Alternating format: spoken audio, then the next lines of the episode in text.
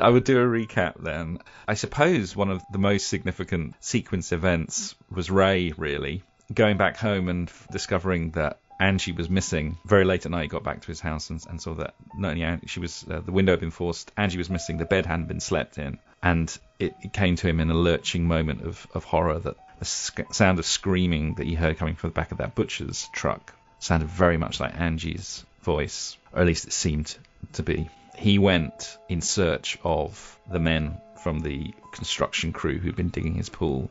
The next morning, he tracked one of them down, went and had a little conversation with him that ended up with him filling the guy's head full of shotgun shot. yeah.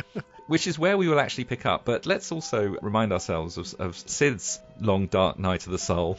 He found his friend. That's a hmm. positive. well, most yeah. most of him. The outside bits.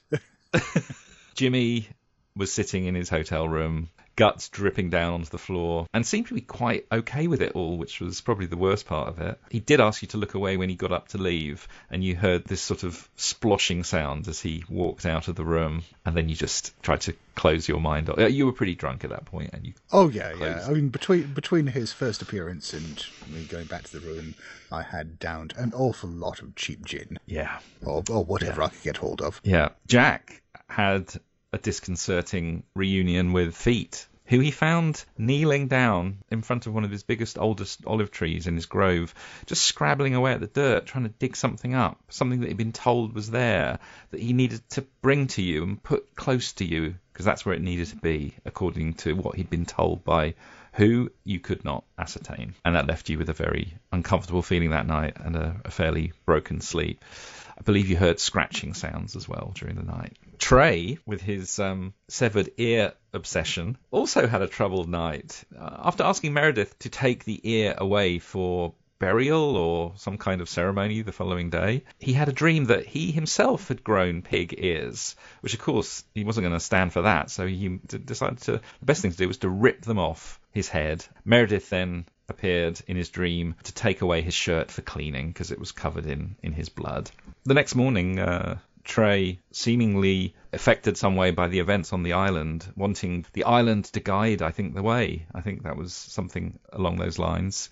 He wanted to submit himself to the island and continue the filming, or to start filming, and so gathered together everyone with the exception of Ray, at the Moorish palace where he had been residing. So that's more or less the summary. I think that is actually the summary. So I think the first thing we need to do is head back to that little shack in the edge of town where Ray has just murdered someone. So, Ray, I mean, I think this is purely up to you at this point. Have you killed anyone before, Ray? I will say yes.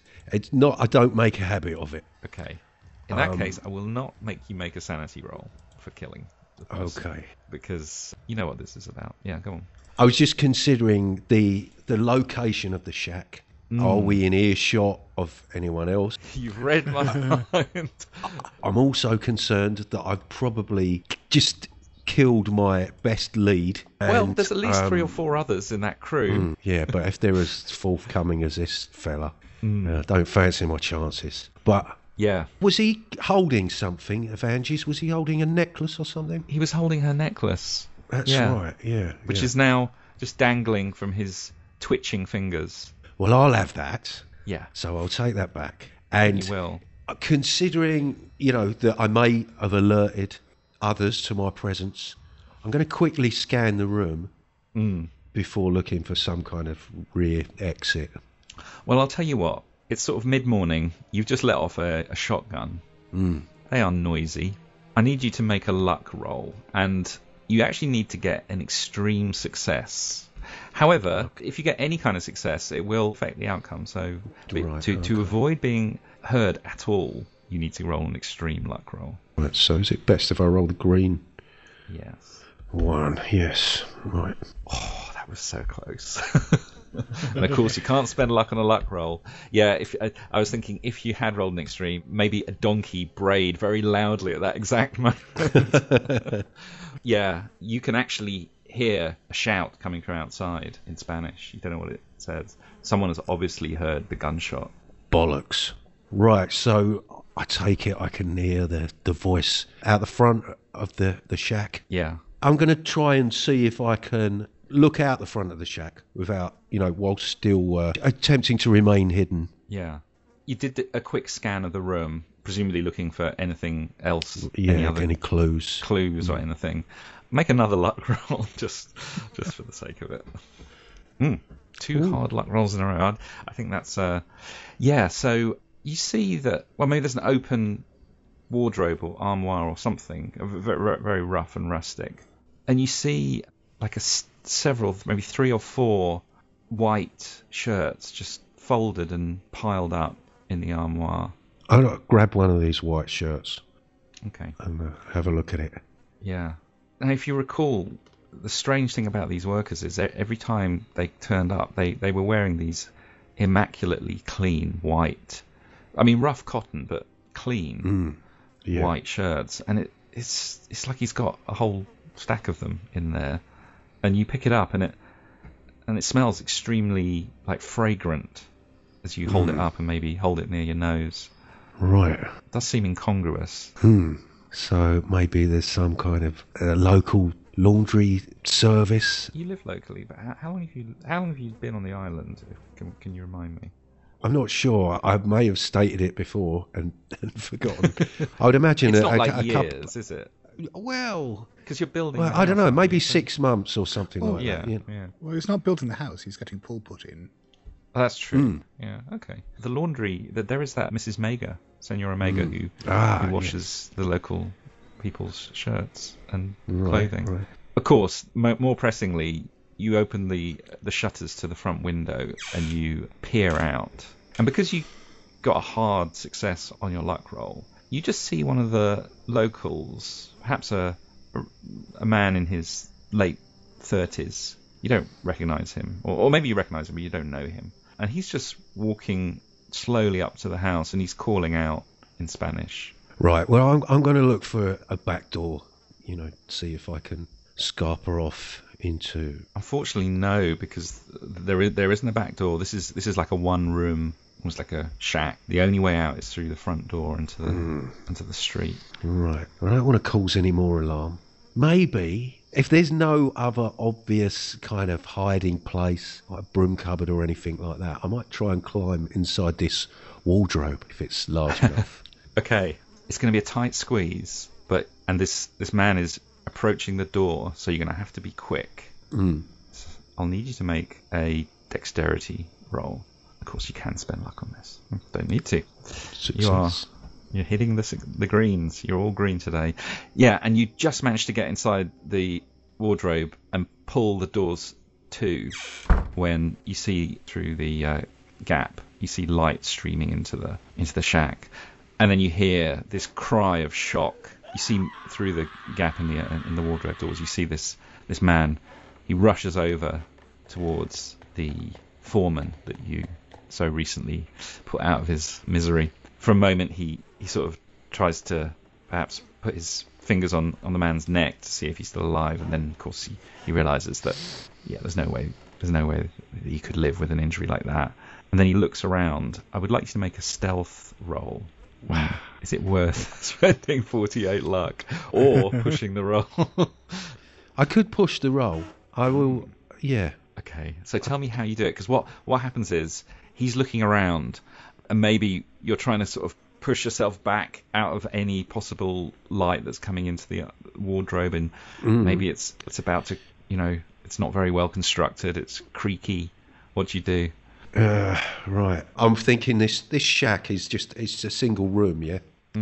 Yeah. I'm not sure how I'm going to push this. I might just have to uh, reveal myself. Not from experience. This is all hypothetical. You've never hidden in a wardrobe in your life. I think the only thing you can do is kind of put some clothes in front of your face. yeah. Well, yeah, maybe pull the, the shirt that I've got in my hand. if I Yeah. could drape that over my head, perhaps. Yeah. Hold yeah, it up with like the- it's on a hanger. Yeah. Unless there's something in here on a hanger. No, there's only that stack of. It, you're gonna have to almost like bury yourself under them or something. Yeah. right. like- so um, yeah, well, I'll pull the Yeah. I'll put the shirt between me and whatever's you know visible gap there is. Okay. Right. So make that roll. the odds were not with you. Yeah. And you put the, the shirt over your face. like that to try and hide yourself. The man walks over and he says, "Hola, Right. Well, I'm Qui- gonna. ¿Quién es? And he and he opens the door to the armoire as you're trying to hide, and he looks in, and then he slowly closes the door again and walks Hmm, out of the shack. strange. But stranger is the smell coming off that shirt. Because as you held it up over your face, you started to feel this strange sort of sensation, like a, a warmth or even a sort of tingling sensation Mhm. coming off the cloth. You were breathing through it, Mm. and it was fragrant. It was like some kind of indefinable flower smell. I mean, I don't know, you're probably not that clued up on flowers. uh, Ray, but um, Just Mother's Day. You could put it down to a natural world roll. he, he could. What's your natural world skill? Ten. Well, I could do, but uh, Let's say I don't think that would help in this situation. no, no. because I think it's unnatural. yeah, because you start feeling really dizzy as well, and then you just kind of drowsily slide down to the bottom of the wardrobe, and then you just sort of sink into this warm, almost like a warm bath that you're sinking Mm. down into. It feels like the wooden sides and the floor of the wardrobe are just are just melting away, and you're dropping down into something soft and yielding, and then everything goes black. So over to uh, I think uh, back to the Alhambra, back to the Yeah. to the Moorish palace. I think we left it with with you all debating whether you were going to call up Pasolini to come and take over the directing. well, no, I think we were talking about nicking some film equipment off.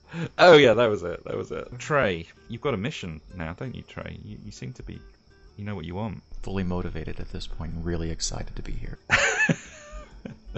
You're there with with Jack and Sid, and you've been explaining your plans to them. I'm still not sure this is going to work.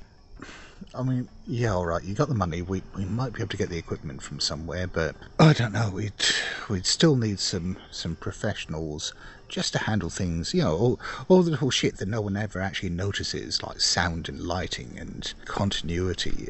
Yeah, I mean, I I'm down a director at the moment anyway. I, so I'm sorry, mate. I really don't know how this is going to happen. I think I could direct it. I think. Yeah, well, every cunt thinks he can direct a film, but there's a bit more to it than that. Well, I, you know, no disrespect to you, Sid, but I think it's exactly that kind of that attitude, or rather, how my attitude is different to your attitude, that would make me a good director. You mean my attitude based on experience and your attitude based on whatever the fuck you've been smoking for breakfast? Exactly. but you know, if any old cunt wants to be a filmmaker and you're a filmmaker, I'm not arguing with you there, but I'm an experienced cunt. well, you know, I, I write and I uh, I draw. You know. I think the biggest problem here is, Sid, you're talking about making a movie, like making a film. You're worried about continuity. You're worried about telling a story, and we don't need any of that. We need the truth. We need actuality. We need reality. This needs to be a film based on reality. I think you're going to see in 30 years this will be a big thing, and people like our friend here, are- are slightly smelly, a little disheveled gardener, carpenter, what have you, uh, will probably be the heads of the industry, making television and film all the time with no script or anything. Listen, I, I know you've got the best intentions here, but look, I've been doing this for some time. I started out in documentary filmmaking. I started doing these exposés, the seedier side of London life, back in the early 60s. And even if you're doing a documentary, even if you're filming like real stuff that's happening in front of you, you still need to turn that into what you know, more, I guess, cultured people would call a narrative. You need to, you're still telling a story. You're telling a story with pictures, you're engaging the audience. If you're just filming any old shit and you're, you're not editing it together properly, not actually telling a story with it, no one's going to fucking watch that. No one. Well, look, what what we need to do then? What we need to do? We need to sit down and you know come up with a scheme, a schema, framework, you know, of things things we want to include, you know, to orientate ourselves. Then when things happen, we know if how how they fit, right? I mean, isn't this all just a job of editors? This can all be done later. We just film everything now. I mean, just film everything. Yeah, all right. I mean, yeah, you're, not wrong there. That's a big part of it. Yeah, you do need a good editor. But you also, like I say, need people to handle things like sound and lighting, uh, cinematography, just so that the editor doesn't take one look at it and say, I can't do anything with this, which would be bad. That would be a waste of everyone's time and money.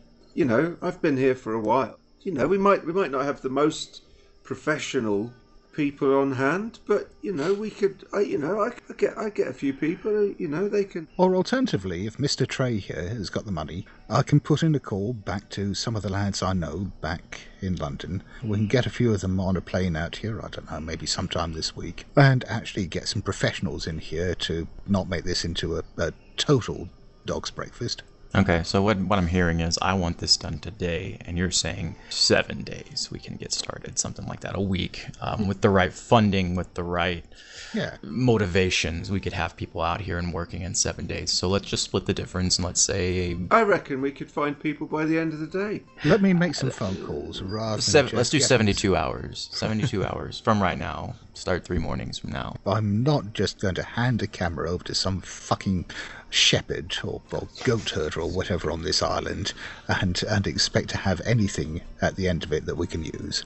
But use for what? You know, that's that's the big question. Yes, all right, yeah, now we're getting to it. Now we're getting to it. You said you wanted to document all this. You said you wanted to, I don't know, get the truth out there to people. Do you think the apostles were worried about sales of the Bible? The point is that, as everyone knows on the island, we've got a photographer that does weddings and stuff. They do the weddings. You know, it, in the week it's the postman, and at the on the weekend they do the weddings. Is that true? Does that really happen here? Yeah, yeah, yeah. yeah. You see, so there's all kinds of mystery. There's all, the island will provide for us. What? It's going to provide a postman who takes snaps. Well, uh, you know, but, Whoopie no, but, fucking but, do. but the wedding photographer knows how to handle a camera. I've seen people around with Super 8 cameras. You know, it, you know he processes those as well. You know. I, I mentioned the fact that I've got a Super 8 camera that I use for shooting locations prior to all this, and I mentioned that to Mr. Trey here, and he poo pooed it a few minutes ago. He said he wanted professional equipment. At this point, Meredith returns to your little meeting and she says, Sir, it seems like you, there seems to be a bit of a disagreement about the best way to proceed. Should we not put in some phone calls ourselves? See, see who. I mean, we, we have contacts all over Europe. Oh, yeah, I mean, if you know some professional filmmakers who've got decent equipment who can send out, like I say, a cameraman. You'd be out of a um, job, wouldn't you? You know what I do in films? I'm not the twat behind the camera. I don't write the scripts. I mean, I polish them sometimes. What I do is I coordinate all that and turn it into what we in the business call a fucking film, as opposed to just, I don't know, whatever shit your postman shoots. So, yeah, I mean, you can get all these people in here to actually make it, but without, I don't know, an organ grinder, they're just a bunch of monkeys jumping around with tin cups, aren't they? There, there is an organ grinder on the island as well. Sure. no monkeys, though, unfortunately, because we're not in Gibraltar. But so Mer- Meredith says, "I'll go and sort it out now, sir. I, I, I feel like we need to see some forward momentum. I feel like we've somewhat got stuck on this one. Don't you think, so? That's a decent point, Meredith. I, I, I think I'm just really falling uh, deep into this idea that there's something spiritual going on and that the island itself is very important and that, you know, using local talent and things would be the way to go. But sometimes we just have to give up on our dreams, don't we? Well, maybe we could do some uh, scouting this morning. No, Meredith, it's time for a 24 hour melancholy.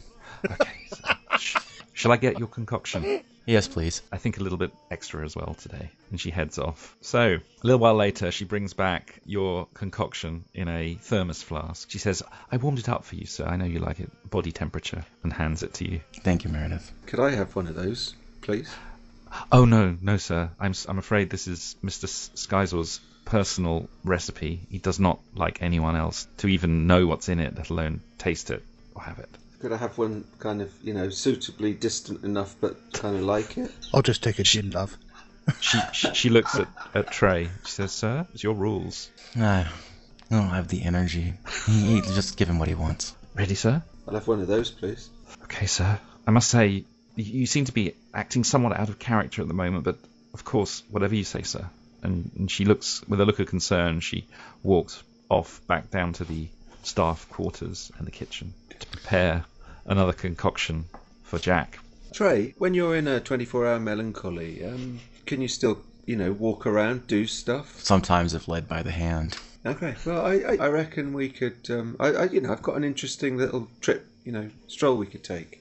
Yeah, any, anything to get my mind off the recent unpleasantness would, would be uh, well received. Good idea. I, you know, I think you'd like this one as well. No, look, look, I'm fucking melancholy enough already. I've got phone calls to make. I've got stuff to organise. You know, Mr. Trey here, he wants to make a film. I'm going to Yeah. make that happen because I'm a fucking professional.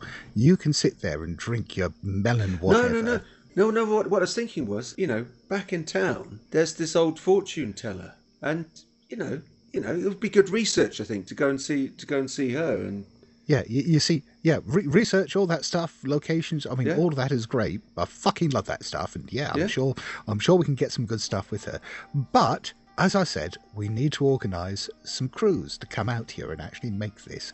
So if you'll just, I don't know, drink your stuff, and I don't, I mean, what is it? You know, I mean, fuck off for a couple of hours. I'll make some phone calls, all right, all right, and, yeah. and then we can make a film. I was thinking it's a kind of, a, you know, a casting kind of thing. She might, you know, want to. Oh uh, uh, yeah, all right, Jack. All right, how, how about this? How I about don't know, I'm just, tr- I'm just trying to be positive about this. You want a job here? I hereby anoint you casting director. How about that? All right, that's all right. Yeah. Meredith returns with a mug. You don't get a thermos flask. You get a mug.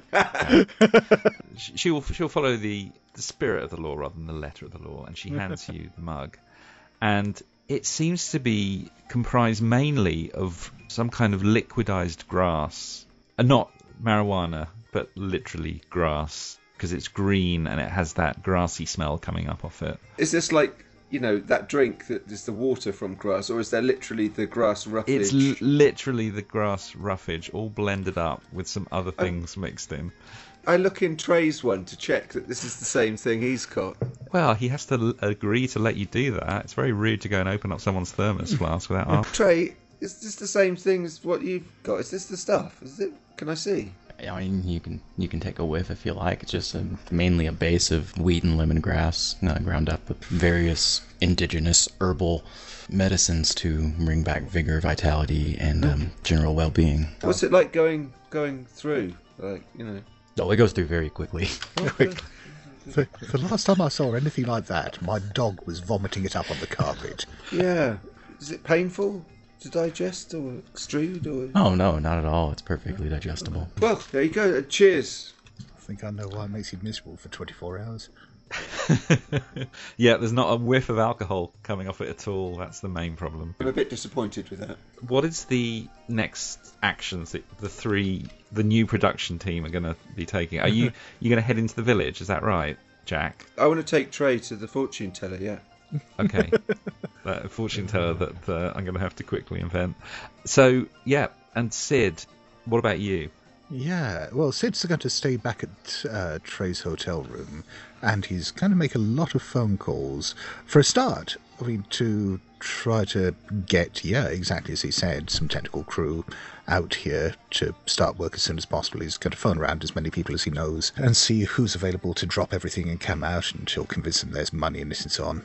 But the other hmm. thing that he wants to do is, you know, as we've established before, he and Jimmy have relied a little bit before on less legal forms of funding. You know, some some of the old East End firms to, you know, perhaps stump up a bit.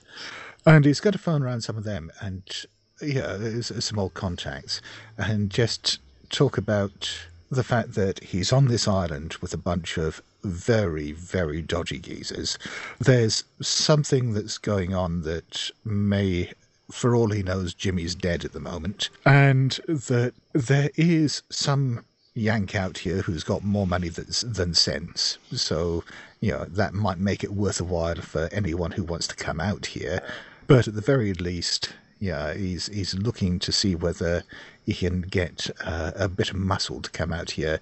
Apparently, as part of the film crew, just yeah, for a start, to see whether they can find out what's happened to Jimmy and make sure it doesn't happen to any of the rest of us.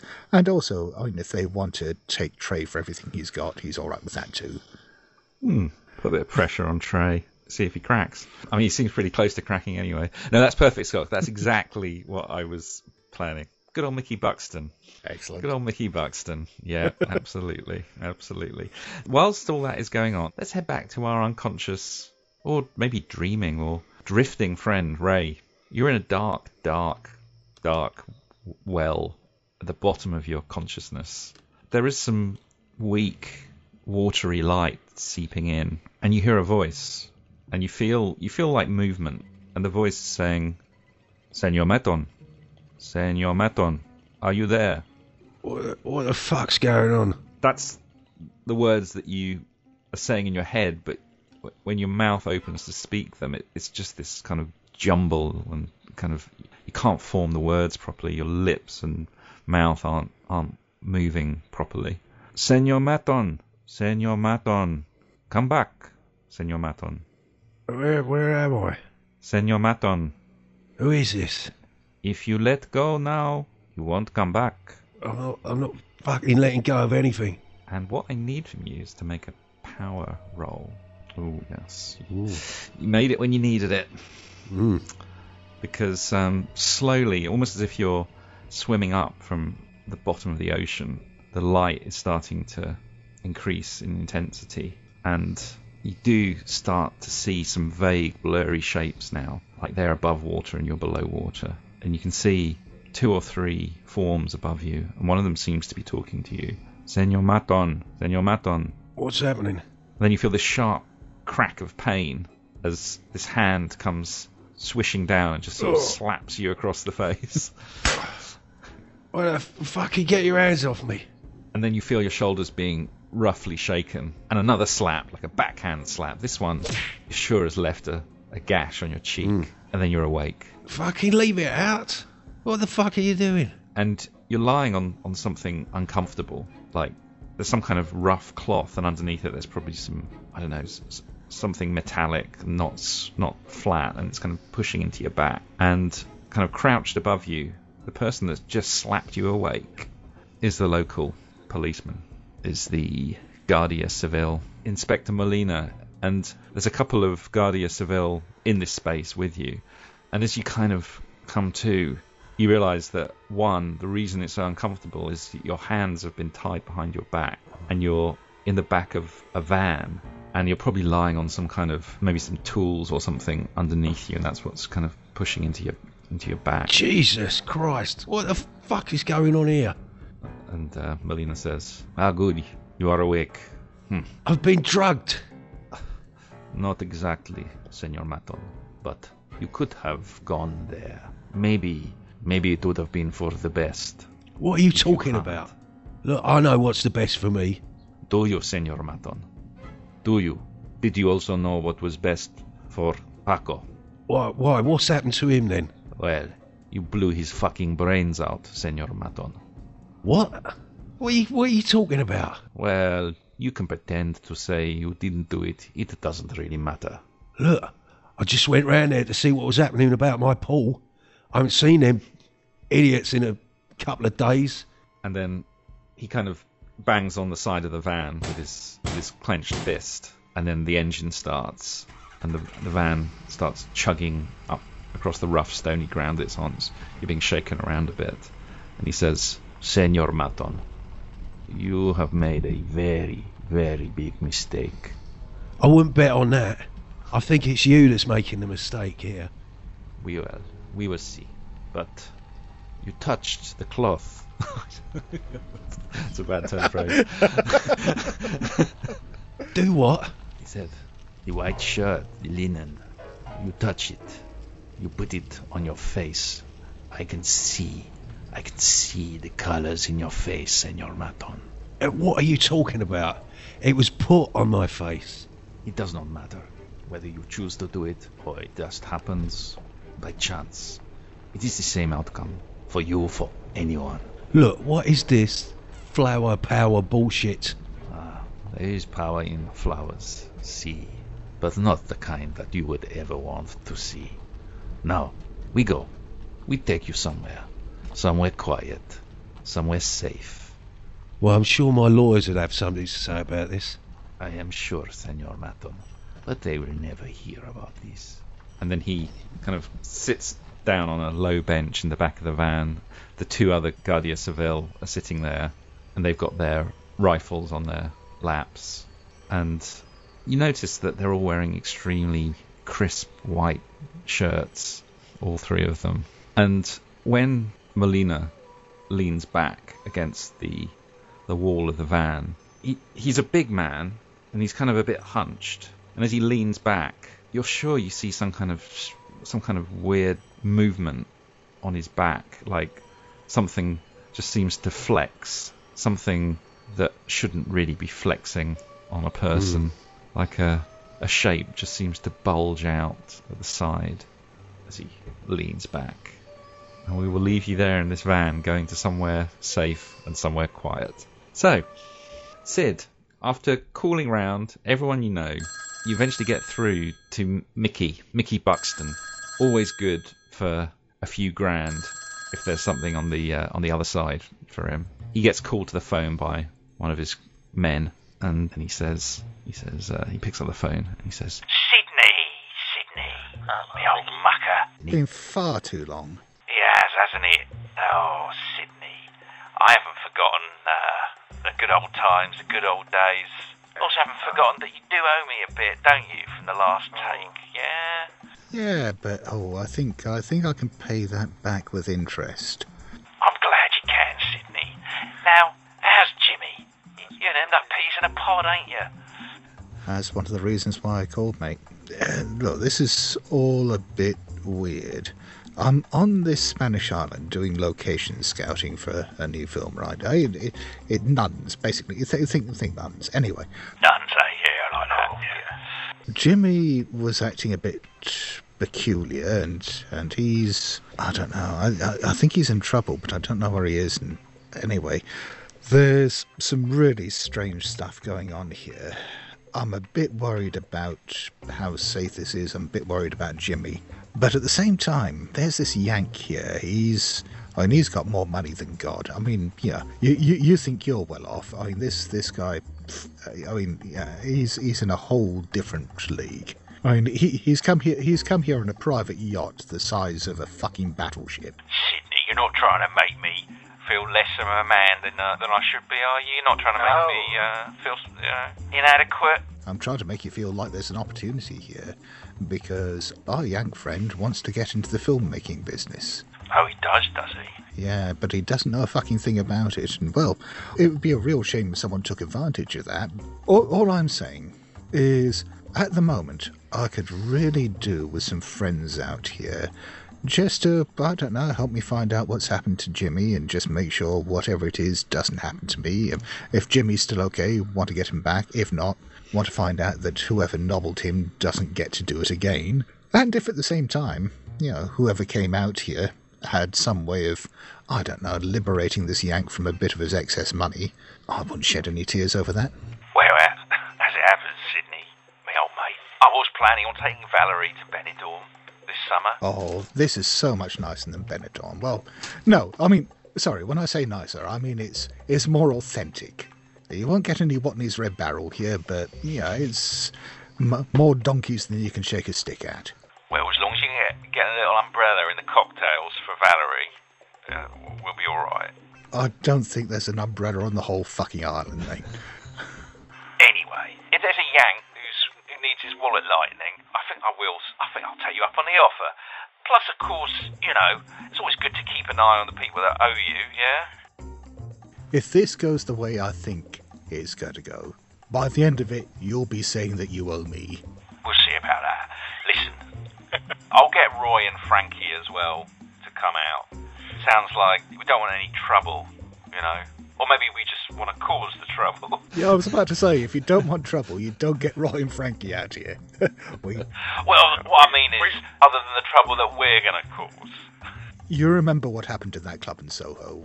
Yeah, just let's just not have that happen again, all right? Best, best not remind ourselves of that little incident. eh? Well, look, I'll go down to travel agent this afternoon, and who knows, we'll be out there by tomorrow morning. Yeah. All right. Well, see you soon, mate. See you soon, Sydney, and uh, keep your nose clean. Yeah. well, we'll see. Yeah, and uh, when you see Jimmy, tell him I haven't forgotten Southend either. Yeah, don't think any of us are ever going to forget that one. No. All right. Take care. See you tomorrow. Oh, this is going to go well. Yep. Listeners to this will be, will be they'll be saying to themselves, "But he didn't give him the fucking name of the island, let alone the address." I know. I was thinking that. it's all right. It's Been traced. M- Mickey, uh, yeah, Mickey knows knows everything that's going on. Meanwhile, Trey and Jack, you're heading down into the village, and the fortune teller. I'm going to say that neither of you have ever met her before, but she apparently has a a little um, shack in the in the forest where she tells her fortunes. It's uh, picturesque. It's it's it's near near the bay. So you you head down there, and as you're walking through the village to head down to the bay, I'd like Jack to make a psychology roll. We've all got psychology, Nathan. I got twelve in psychology. Twelve, of course. Yeah, you gave yourself like two points. I've rolled five. No way. All right. Well, that's a hard success. So Trey, you know, you're, you're saying, well, this, I tell you, this, that drink is, you know, it's, it's quite, it's quite difficult to talk, isn't it? At the island, you know, you're talking about the island. You know, there's, you know, we, if we're going to get into what the island's got, I mean, you know, it's a great island. I've been here, been here for a while now. You know, and you know, I think, you know, people swear by this woman. They swear by this woman. You know, Uh, Have you visited her before? no, no, no, no, no. General impressions on the layout of her establishment, Well, I tell you, I tell you, as far just as be, look, facilities go. I know, I know this. Don't tread off the path. Like you know, and we just had a grass drink, so we don't tread off the path. Yeah, You've got to that's stay. that's kind of my point. Uh, the Yeah. bitter the bitter aloe and the bearberry will be setting in pretty soon, and we will need some sort of facilities. Um, I, I know, I know that you got to, you got to kind of. She's got a way. She's got a way, and you've got to follow the way. I, Which I is mean, what I'm, you- I'm- which is I'm what- really up for anything. It's just Yeah, that's- for I mean, that's what you want to do. Is that you want, you want to find the sake, way. You want to find the way. So you get there. You get to this picturesque little wooden shack in the in a little clearing, and it has a like a cleared area in front with a path going down to the beach, and it's actually got a, a lovely view out to the sea, and the door is actually shut to the to the shack. It's you're not sure if there's anyone in, but she obviously knows we're coming, right? Well, that's what I'm saying, that's good, yeah. Madam Calamari, Madam Calamari. And a voice from the inside says, "Who is it?" It's a rhetorical question. She knows exactly who we are. It's us. Ah, I foresaw your coming. So did we. And she says, You may enter, but take your shoes off. I don't like getting sand in the in the shack. Nice, uh, nice, nice porch you got you got here. You keep it in quite quite good nick. This porch, nice porch. Well, you would know. Yes, yeah, yeah, I would, I would. Trey, uh, do you do you want to go in first? Yeah, fine. that's fine. Like, I, Trey's finishing taking his shoes and balling up his socks and putting them inside each shoe, and then uh, wanders his way inside. I'm holding the door open and just kind of waiting and looking in Yeah. while so she's doing it- this. there is a, a sort of I think it would be too grandiose to call it a reception room, but it's a there is a room that's clearly been set up with a, a table and there's some hanging drapes and a couple of chairs. This clearly is where the fortunes are told, and the voice was coming from behind the curtains, and and she says, "Please, one at a time. We're we're we're we're together. And we are part of the same production. One of you will have to stand then." I'll, I'll stand. It's fine. How much is the going rate for fortunes, Madame Calamari? She says, 1,000 pesetas. Right, for 2,000, can you stand? She says, I prefer to sit. For for 10,000, can you stand? She says, the money is not the point, sir. uh, you drive a hard bargain. Jack will stand. I, I think I'm, I'm playing this all wrong, but it doesn't matter. So, anyway, you, you go in, you go in. Trey, you, you obviously take the chair, because you, you, you would not stand. Jack, you, you're standing then maybe behind him or next to him. Yeah, I'm, I'm a little bit, little bit kind of nervous. I'm just kind of standing between them and the door. It's, but, but, but looking around, it's a kind of um, you know attraction repulsion kind of thing. I'm a bit fidgety. Hmm. Yeah. And Madame Calamari, she says, "Please close the door behind you." It, it is closed. Okay, good. It's closed. Yes. We wouldn't want anyone passing by to maybe glimpse the mysterious workings. Shall I, shall I draw the curtain as as well? Please. Okay. Right. So you draw the curtains. And then, after a few seconds, the drapes at the back part, and a woman steps forward with wearing dark smock. Everyone wears smocks. and she's also got some kind of a hood, which comes forward quite a long way over her face, and so her face is in, is in shadow. And and she sits down, and she says, "You are troubled, both of you. Um. It's okay. Yeah. I, th- I think. I think it is. Everything that happens on this island happens for a reason, Jack. That's what I've been saying this whole time. He has. He has been. He has been saying that the whole time. It's. I mean, he's got a prima donna director that doesn't see it that way, so it's a bunch of fucking bullshit. There are forces at work here that you cannot understand. Now, what sort of forces? Oh, you would not like it if you understood them. It is better to just think of them as, well, ancient forces. Okay. Everything. Everything on this island is an echo of the past. We are at the center of a of the sea here, surrounded by many, many ancient lands where many terrible things have happened over many thousands of years. So. So it's not. It's not good. Well, do people bury things on the island? Of course. Bury the dead? What about off the island? What about under the under the sea? What kind of ancient things do you foresee down there? Oh, you don't want to go too deep there, Mr. Scizor. Well, you see, that's what he wants to do. Yes, many want to do things that will lead to their destruction. Well, I mean, right, right. Well, yeah. mm. Stay on land. The land may provide some protection. Well, I, I, I mean, just my olive tree. Your olive tree. Yes. Is it one of the old trees? Yes. They've seen a lot too. Those old ones. What do you know about ears? Ah, ears. Good for hearing, Mr. Scizor. Swimming women. Oh, you met her. Ah.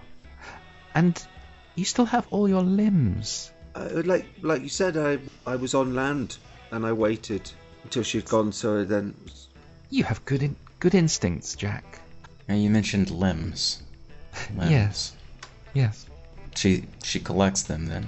Hmm, that's a funny way of putting it. I think she just likes the taste of them. I'm gonna whisper to Trey. I'm gonna say, should we ask her about the film? Hmm. If we needed to ask, she'd already know the question. Should we see if I she think knows? we've got our answers. Oh, uh, Madam Calamari, what's the answer, please? You are trying to record what is going on on this island. That is a very dangerous thing to try to do. The island doesn't want to be recorded. Trey? Yeah, I, I really appreciate everything you've said today. Um, it's been very helpful, and um, And I'm, I'm not sure the conversion of currency here. Um, and she, and she says, You will have to give up something of yourselves to the island. You all know in some way what that thing is.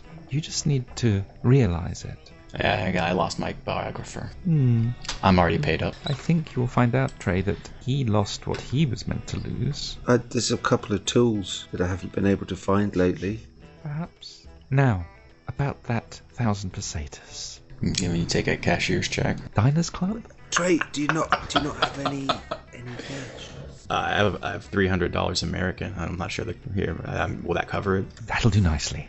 All right. I'm sorry. Not for that's a little bit embarrassing that I don't know the exchange rate, but my accountant's not here, so She gratefully takes your three hundred dollars. Could you help us at all? I I feel I've already helped you. You've in- informed us, but now things seem worse than ever. Worse is one way of putting it, yes. But knowledge is is is everything, is it not? Yes, it is. Yeah. yeah. Better to know what's coming down the road towards you. Which is? As I said, the island is very old. And what's under the ocean is even older. Am I wrong? Maybe. Now, I think you need to go now. I don't want them to think that I've helped you, you see. Oh, I, I wouldn't worry about that. You haven't. And then she retreats back behind the, the curtains. Draw your curtains on the way out, Thank Madam. you, Jack. Calamari. Yeah. Gonna, gonna close the door. Well, I'm closing. I'm closing the door now. Thank you. I realise you made that psychology roll, but we didn't actually. Let's say on the way back, you, you realise that every villager, as you go past, just kind of swivels their head towards you and fixes you with a long stare. Some at their windows, balconies looking down. Others just stop what they're doing in the street and just follow you with their gaze. And it is a very disconcerting feeling. This 24-hour uh, melancholy drink is making me sweat quite a lot. and uh, you know, I mean, Trey That did mention needing the toilet. I think. Yeah, that's the, the slippery elm and the milk thistle. Dog. breathing as as shallow as shallowly and as infrequently as possible, and kind of sweating and waddling along. Really, So, Jack, do you do you understand what's going on here now? I haven't got a fucking clue, man.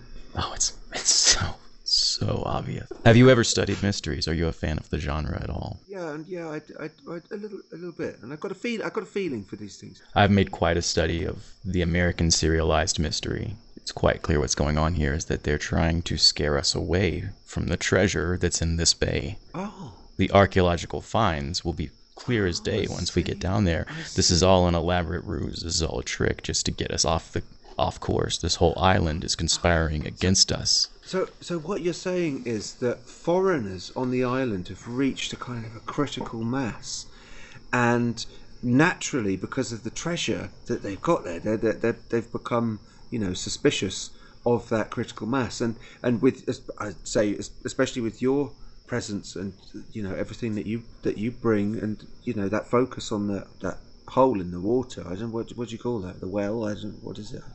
So so basically, and do they have meetings? Do they plan this together? Probably, Yeah. uh, but it's almost obvious that they must have to set up the different special effects, pay off my biographer to cut off his own hand, and fake an injury to get off the, off, off the job. Uh, have some woman with a scuba tank swim out and menace Oh, you in the bay, yeah, and then swim away. it's all it's all elaborate tricks and games. She wasn't. She wasn't. She wasn't. You know, really aggressive. You know, she wasn't that aggressive. Really. You know, it was quite slight. Really. No, in fact, she was probably pressured into doing it. Probably wasn't even her idea. Um, just, That puts that just puts a whole nother slant on it. Really, I can see. Yeah. So so like all the dead people, they're not dead. They. a, a combination of actors, shared hallucinations, perhaps drugging our food. That's why it's important that we only eat food cooked by my staff from now on, Okay. Okay. and that we find a toilet right away. Okay. Right. And Sid, you finish up your calls and you notice just in the last sort of 30 seconds of your call with, with Mickey that Meredith is standing looking rather anxious at the entrance at the, at the uh, archway leading into the into the communications room. And she comes over and she says I don't wish to alarm you Sid but there's some men outside. What kind of men?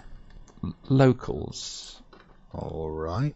And what's this got to do with me?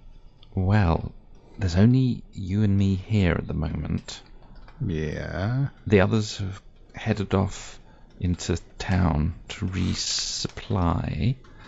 And Yeah. these men are, are all there. Well, you better come and see.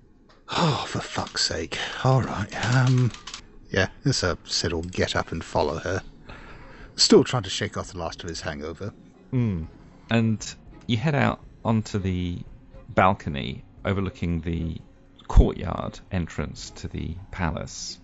And standing across the the entire width of the courtyard are about 15 island men, all dressed in immaculate white, head to toe, and holding various farm implements. And they're just standing there, and they're all just stock still and staring up at you as you come out onto the balcony. And Meredith says, They've just been standing there for the last 20 minutes, Sid. I've, I've seen this kind of thing before. It's a shakedown. They've they've got a whiff of the fact that there's some foreigners here with money, and I imagine they're just trying to to spook us. Yeah, all right. Sid will just shout out over the balcony. Right, all right. Which one of you lot's in charge? They don't react. They just continue to stare up at you. Look, I don't know what the fuck it is you think you want, but you've either got to communicate what it is or fuck off home. Which is it going to be? Meredith sort of looks at you nervously and looks down at them. She says, I tried talking to them myself and they didn't reply. I think they're waiting for something. Ah, right. And there's no hotel staff around or anything like that. You've you've not seen any of them. Oh no, there's only us here, you see. We we rented this from the mayor. This isn't a proper hotel. It's just it's just not Oh, sorry, it's so big. I just assumed it was. no no. I, that's why I, I thought I'd best get you. Uh, I, There's there's no staff, nothing like that. It's just you and me. Yeah, it's just the two of us. And as she says this, they all take a step forward, all 15 of these men, and then another step forward, and then they all surge forward, running into the palace, smashing open the doors, and you hear the sound of running feet and the clanging of farm instruments as they scrape along the floor and smash into the walls and the banisters, and you hear the, the surging f- footfalls as they come up the staircase towards your floor. I'm not just standing there listening to that. So As engaging a set of sounds as it is, I'm doing. I mean, how far a drop is it off this balcony to the courtyard below? Oh, it's probably a good 20 feet onto the, uh, you know, tiled floor, or the flagstones below. And Meredith looks at you, and, and as she sort of sees what you're thinking, says, I'm not going to. No. Sh- fuck, what are we going to do? S- Sid, shit, they'll be here soon, Sid.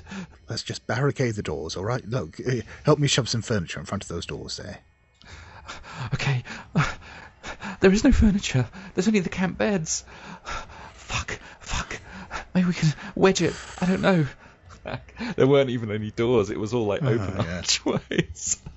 But let's say I'll let you make a luck roll to see if there's something you can kind of uh, put a, make Well- a barricade out of. No, I mean, it sounds like barricades aren't really an option, but so what I'll look for instead is towel sheets, anything like that, that we can quickly tie into a rope ladder, well, an impromptu rope ladder or Okay. rope that we can clamber down. All right, make again. So make a luck roll. Yes, you succeeded. And yes, there are some sheets, and you grab them, and Meredith grabs some as well, and then you, and you you start tying together these sheets as the the sound, quite frankly, terrifying sounds of this group of lunatics charging up the staircase with their farm implements towards you gets closer and closer. And I would be remiss if I didn't make you make a climb roll at this point. Yeah, well, I'm sending Meredith down first. Of course. No, of course. oh, of that's- course, yes. that's That- chivalry. no, no, that, that is chivalry. yeah. Uh, she will, of course, test out whether the, the knots were tight enough. And the, That's, the- coinc- that's coincidental. okay, well, I would say she would probably have the base climb, which is what, 20? Boy. I'll tell you what, given that it, it's not a difficult climb, but you're under pressure, no, I, I think it's a it's a normal roll. So I'll tell you what, make another luck roll to see what happens as she starts climbing down. Hard The good news is a weird thing to say. The good news is she just falls, but she doesn't tear the sheets. The sheets stay intact, and she falls with a cry and a thump, and she lands with a thump to the ground. She just took nine damage. So that is a major wound. I'll say it, it doesn't kill her, but she's broken her leg Okay. and she's lying there screaming in the courtyard with her the bone just kind of shattered end of the bone poking through her flesh and she's clasping her leg and just screaming an animal scream of agony Are there any Labradors on the island? so sid you can see the first of these lunatics rushing down the long corridor towards the room you're in it's now or never Yeah. sid No, sod this. I if I clamber down there and land on her, that's, that's not going to do either of us any good. And Sid's had it at this stage. He doesn't like being frightened. He doesn't like being pushed around. And I just remember my character trait as uh, being an absolute control freak. So fuck this lot. I mean, it's, it's time I reminded them who's in charge. yeah And so, yeah, Sid, Sid's walking in off the balcony to go and confront the first of them. And with yells and cries, they come running into the room. They will pile in one after the other, but they stop as soon as they enter the room. What the fuck do you lot want? What? Look, is this a shakedown? Are you after money? Is this? I don't know. You, you, do you just not like foreigners on the island? What? What the fuck is this? Sid's going up to the first one who came in and is actually jabbing his finger in the man's chest. And given what just happened, given that sudden surge of action and, and and even violence, really, menace certainly, they're surprisingly calm. And again, they don't react. But you do hear a voice coming from the courtyard below. It's Jimmy's voice. And and Jimmy says, Sid, you better come with them, Sid. What the fuck's going on, Jimmy? We just need to get back up there, Sid. They want you. Back up where? Back what? The the, the convent? That's right, Sid. The convent, Sid. Why? They just need a bit of you, Sid. You realise that he's the voice is coming from down in the courtyard. Yeah. Do you want to speak to him directly? Yeah, we are sort of keeping half an eye on the men. We'll walk over towards the balcony and and look over the edge, but then also look back just to make sure the men aren't going to charge me. Mm. And you see that Jimmy is he's in the courtyard and he's been brought into the courtyard on a donkey cart. And the reason he's on the donkey cart is that he's really just this kind of collection of of body parts and organs. Everything seems to have just kind of flooded out of him and his head is sort of it's almost like he's floating in a sea of viscera filling up the back of this cart. I'll make the SAN roll now then. yeah, I think you will. oh yeah, but but I think you are going to have to roll d4 again, even even for passing. This one's a tough one to comprehend. Yeah, his head's just kind of lolling around, almost like sloshing backwards and forwards. And he says, "It doesn't. They don't care much if you if you're in one piece. So I, I suggest you you just come down and hop on the front of the cart. We can have a nice chat on the way up." Are you happy to cut the scene there? yeah, yeah, yeah, yeah, absolutely. There's nowhere else to go from there, really, is there? Yeah. Right. So we will finish with Ray. So Molina and maybe you've been trying to get something out of them on the way up, but they're they're not really speaking at all after that initial conversation, Ray. Until you, you know you've been going up over rough terrain. Eventually, the van crunches to a halt on the rough ground, and Molina says to you, uh, "Wakey, wakey, Senor Maton, time to go." Time to go. Where are we? You better be taking me to Ange. Oh yes, ah, you're clever, clever man, Mr. Maton. Yes, we are taking you to Ange. She's here too. Good. Yes, you will be together very soon, very soon. Hmm. Hmm. Really together. Look, I don't like your tone. I don't care what you're up to here, this sect or whatever it is you've got going on here. I'm not doing your fucking floral dance. Just show me where my wife is. Senor Maton, you are a guest in my house. Is this a way to talk to someone when you are a guest in their house? Well, if you've been handcuffed and dragged there against your will, I'll talk to you how I like. You fucking guiris. You come here to our island. You think you can push us around, take us for granted with your money, your fancy cars, your digital watches. This is an old place. We don't need your modern things. We have everything we need here. I'm sure you have a whale of a time catapulting donkeys over churches or whatever you get up to. Eh, laugh. Laugh all you want, Senor Maton. This is no joke. Come on, we go now. And then he kicks open the, the, the van doors with a hint of anger. And again, as he turns, you see this unpleasant rippling on his back, as there seems to be something alive or moving underneath his shirt. And he climbs out. And the two Guardia Civil just roughly pick you up and drag you out. And he says, Senor Maton, by the time this day is over, you will have changed your mind about a few things. I can assure you. Vamonos. And then you're dragged around the van. You see you're you're at the entrance to this old convent, and you're dragged through, and the Mother Superior and a few nuns appear, and they have broad grins on their faces, and they're all wearing, of course, the most immaculately brilliant white robes. Ha- What are they fucking called? Habits. yes. I mean, it, it is unusual. I mean, normally nuns wear black and white, but they're wearing pure white, head to toe. Am I getting any more of this floral scent? Mm. Oh yeah, it's everywhere. It's everywhere. And the Mother Superior comes over, and she says, "Ah, yeah, Senor Maton, we have been enjoying the company of your good wife." Well, she better be enjoying your company. Otherwise, you'll be hearing about it very soon. Oh, see, she is becoming more comfortable. See, see, see. And then you're taken through into this long corridor, and at the end, past all these doors, barred, and you can't help but look in as you drag past, and you see these strange, misshapen forms, probably lepers or something. And behind you, Molina is saying, "Very soon, Senor. Very soon." You're taken to the end, and it's the the corridor is, is quite dark, and then one of the nuns unlocks the door with her with a big iron key, and they open the door, and then they shove you in pretty hard, so you stumble forwards and fall, and it's very dark in this. It's like a cell, and the door clangs behind you. The lock, and you hear the key turning in the lock. Fucking animals. And as you shout that out, you hear a, a noise coming from the corner, a sort of muffled sob, and you know it's Angie. It's quite hard for you to get up because your hands are cuffed behind your back Yeah, still. yeah. Just go look over to you. Angie, Angie, help me up. He says, Oh, Ray, Ray, is that you, Ray? Yeah, come and give us a hand. I can't move, Ray. They did something to me, Ray. If they've hurt you in any way, what's happened? Oh, it, they didn't hurt me, Ray, but but they did something, Ray. And then you hear this sort of thump as Angie unfurls her new body onto the floor in front of you. And uh, I think we'll leave it there.